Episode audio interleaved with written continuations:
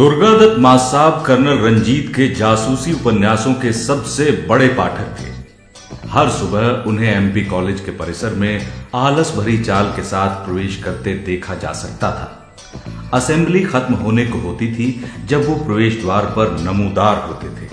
प्रवेश द्वार से भीतर घुसते ही उन्हें ठिठक कर थम जाना पड़ता था, क्योंकि उसी पल राष्ट्रगान शुरू हो जाता था। वो इतमीनान से आँखें बंद कर राष्ट्रगान के खत्म होने का इंतज़ार करते थे। असेंबली के विसर्जन के समय प्रिंसिपल साहब एक खीक भरी निगाह दुर्गादत्त मास साहब पर डालते थे, लेकिन उस निगाह से बेजार मास साहब स्टाफ रूम की तरफ़ घिसटते जाते थे।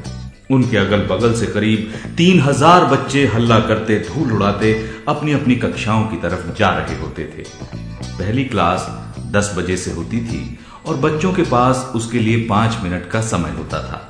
असेंबली का मैदान उन पाँच मिनटों में धूल के एक विशाल बवंडर में तब्दील हो जाया करता था। दुर्गा दत्त मा साहब स्टाफ रूम में बड़ी खिड़की से लगी, अपनी कुर्सी में किसी तरह अट जाते थे। खिड़की से बाहर बाज़ार का विहंगम दृश्य देखा जा सकता था। माँ साहब के विशाल शरीर के हिसाब से उनकी कुर्सी बहुत सूक्ष्म थी। वो अपने किसी भी साथी अध्यापक से बात नहीं करते थे। दुर्गादत्त माँ साहब दरअसल प्रिंसिपल के रिश्ते के मामा लगते थे और उनसे बात करने की स्टाफ तो दूर खुद प्रिंसिपल साहब की भी हिम्मत नहीं होती थी। इसके अलावा उन्हें पहला पीरियड भी नहीं पढ़ाना होता था। असेंबली के मैदान जैसा ही दृश्य स्टाफ रूम में भी देखा जा सकता था। अपनी अपनी अलमारियों से अटेंडेंस रजिस्टर किताबें, चौक और डस्टर आदि जल्दी जल्दी निकालते हुए अपने साथी अध्यापकों की तरफ़ एक उक्ताई सी निगाह डालकर माँ साहब अपने उपन्यास में डूबने का प्रयत्न करने में सन्नद्ध हो जाते थे। दुर्गा दत्त माँ साहब विज्ञान के मेरे पहले टीचर थे। कक्षा छह अ में करीब 200 बच्चे थे। क्लास की दीवारें बहुत मैली थीं और टीन की उसकी छत तनिक नीची थी। ब्लैक बोर्ड के कोनों पर चिड़ियों की बीट के पुरातन डिज़ाइन उकेरे गए से लगते थे। हम लोग फर्श पर चीथड़ा दरियों पर बैठा करते थे। सामने डेस्क होती थी और डेस्क के कोने पर स्याही की दवा। पता नहीं कौन हर सुबह इन दवातों को भर जाता था। हम छुट्टी के बाद जब घरों को जाते तो हमारी सफ़ेद कमीजों पर खूब बड़े बड़े नीले धब्बे होते। एमपी यानी मोतीराम प्रसादी लाल इंटर कॉलेज में वो मेरा पहला दिन था। अपनी होशियारी के कारण मैं कक्षा चार से सीधा छह में पहुँच गया था। पहली कक्षा के बाद हम अगले माँ साहब के आने का इंतज़ार कर रहे थे। पहली क्लास अंग्रेज़ी की थी। हमारी अटेंडेंस ली गई थी कि अंग्रेज़ी वाले माँ साहब को किसी ने बाहर बुला लिया। हमारी तरफ़ एक पल को भी देखे बिना अंग्रेज़ी वाले माँ साहब पूरे पीरियड भर अपने परिचित से बातें करते रहे। और हम कागज़ की गेंदें स्याही में डुबोकर एक दूसरे पे फेंकने का खेल खेल रहे थे कि घंटा बज गया। अंग्रेज़ी वाले मास्टर ने हमारी तरफ़ एक बार को भी नहीं देखा और वो कक्षा से उपस्थिति रजिस्टर लेकर अगली कक्षा की तरफ़ बढ़ चले। लाल सिंह हमारी क्लास का सबसे विचित्र लड़का था। वो छठी क्लास में पाँच बार फेल हो चुका था। वो करीब करीब 18 बरस का हो चुका था और उसकी मूछें भी थी। वो मेरे बड़े भाई जितना लंबा था, लेकिन वो एक खास तरह से प्यारा था। अपनी लंबाई और कक्षा के हिसाब से अनफिट मूछों पर आने वाली शर्म को छिपाने का प्रयास करता। वो हम सबको तमाम अध्यापकों के बारे में चुटकुले सुनाया करता। उसने हमें बताया कि अपनी अस्तित्वहीन गर्दन के कारण अंग्रेज़ी वाले मास साहब को टोड कहा जाता था। मैंने करीब करीब तय कर लिया था कि लाल सिंह स्कूल में मेरा सबसे पक्का दोस्त बनेगा। आ गया आ गया भैंसा आ गया।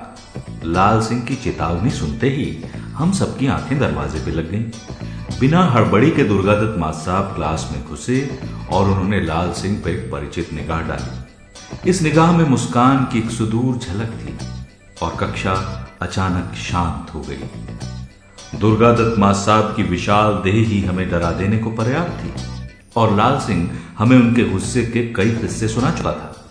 लाल सिंह तुरंत खड़ा हुआ और माँ साहब के हाथ से रजिस्टर लेकर अटेंडेंस लेने लगा। दुर्गादत्त माँ साहब ने हमारी तरफ़ बेरुखी से देखा और अपने कोट की जेब से किताब बाहर निकाल ली सस्ते कागज़ पे छपी किताब का चमकीला कवर बहुत आकर्षक था।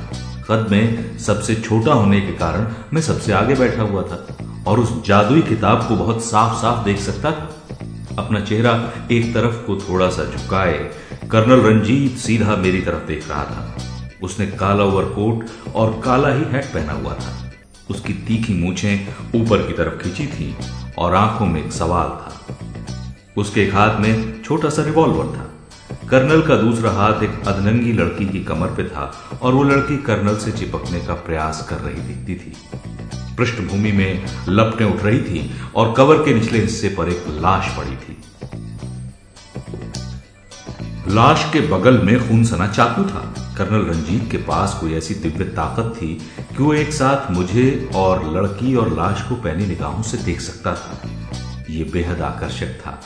मैं सर्वशक्तिमान कर्नल रंजीत के कारनामों के बारे में कल्पनाएँ कर रहा था जब दुर्गादत्त मास साहब ने बोलना शुरू किया। अगले आदेश की प्रतीक्षा में लाल सिंह अब भी उनकी बगल में खड़ा था। मैं तुम लोगों को विज्ञान पढ़ाया करूँगा। हमने विज्ञान की किताब निकाल ली थी और हमारी साँसें थमी हुई थी। कछुआ कितने बच्चों ने देखा है। कुछ हाथ हवा में उठे और किताब को थामे हुए मासाब सीट से उठे और उन्होंने अपना मैला कोट एक बार हल्के से झाड़ा।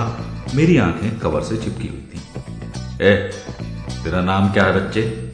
वो मेरी तरफ़ देख रहे थे। मुझे लगा कि मेरी चोरी पकड़ी गई है और मैं थप्पड़ का इंतज़ार करने लगा। डेस्क को देखकर मैं खड़ा हुआ। माँ साहब मैं माँ साहब मैं नाम है तेरा, हैं? मैं कुछ कहना चाहता था, मगर जीप पत्थर की हो गई थी। मैं रोने रोने को हुआ कि उनका बड़ा सा हाथ मेरे कंधे पर था। तू वो खताड़ी वाले पांडे जी का लड़का है ना? मैंने हाँ में सिर हिलाया। मैंने सुना है तू बहुत होशियार है। अब मुझे बता, तूने कभी कछुआ देखा है? असली वाला ज़िंदा कछुआ नहीं बादशाह बढ़िया। कोई बात नहीं। आज सारे बच्चे असली का कछुआ देखेंगे, हैं?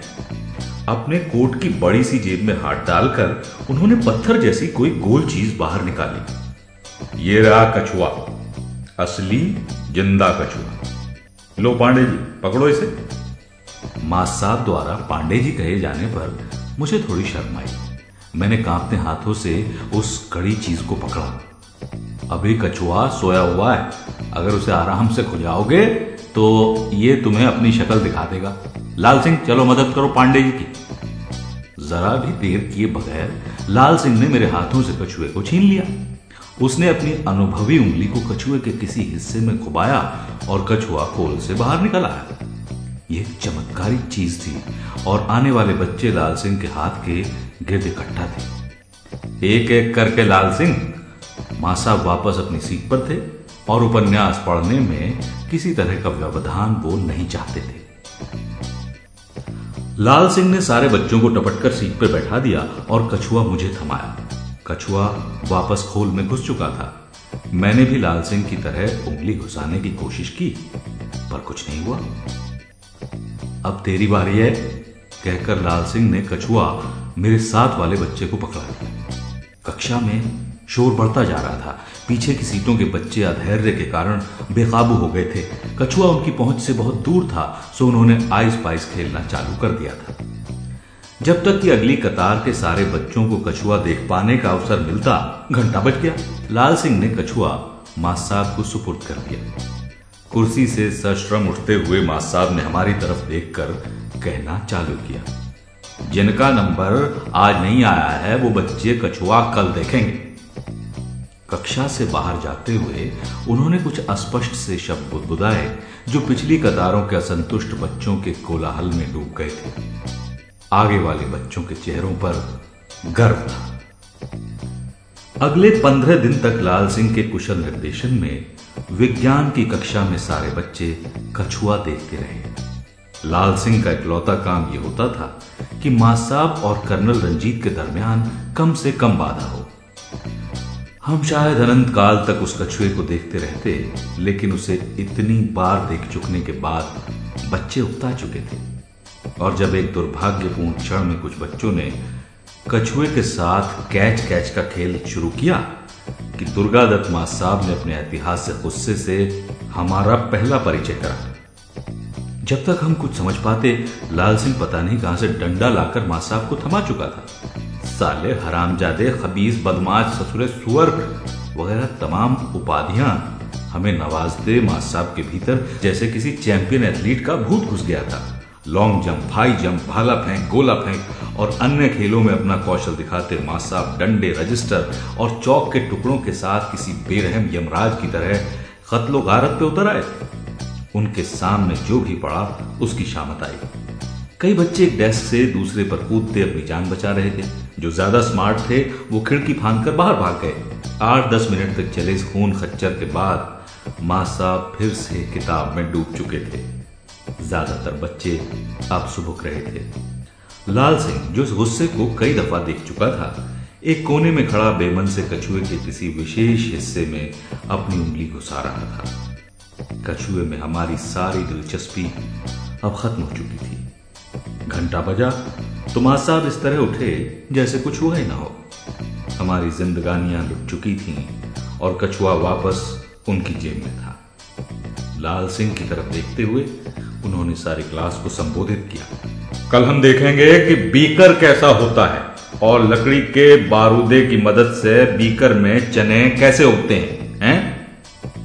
उनका हाथ जेब में गया तो संभवतः वह कछुआ उनकी उंगलियों को छू गया होगा। उन्हें कुछ याद सा आया और बाहर जाते जाते थमते हुए उन्होंने पूछा कछुआ सारे बच्चों ने देख लिया कि नहीं, हैं?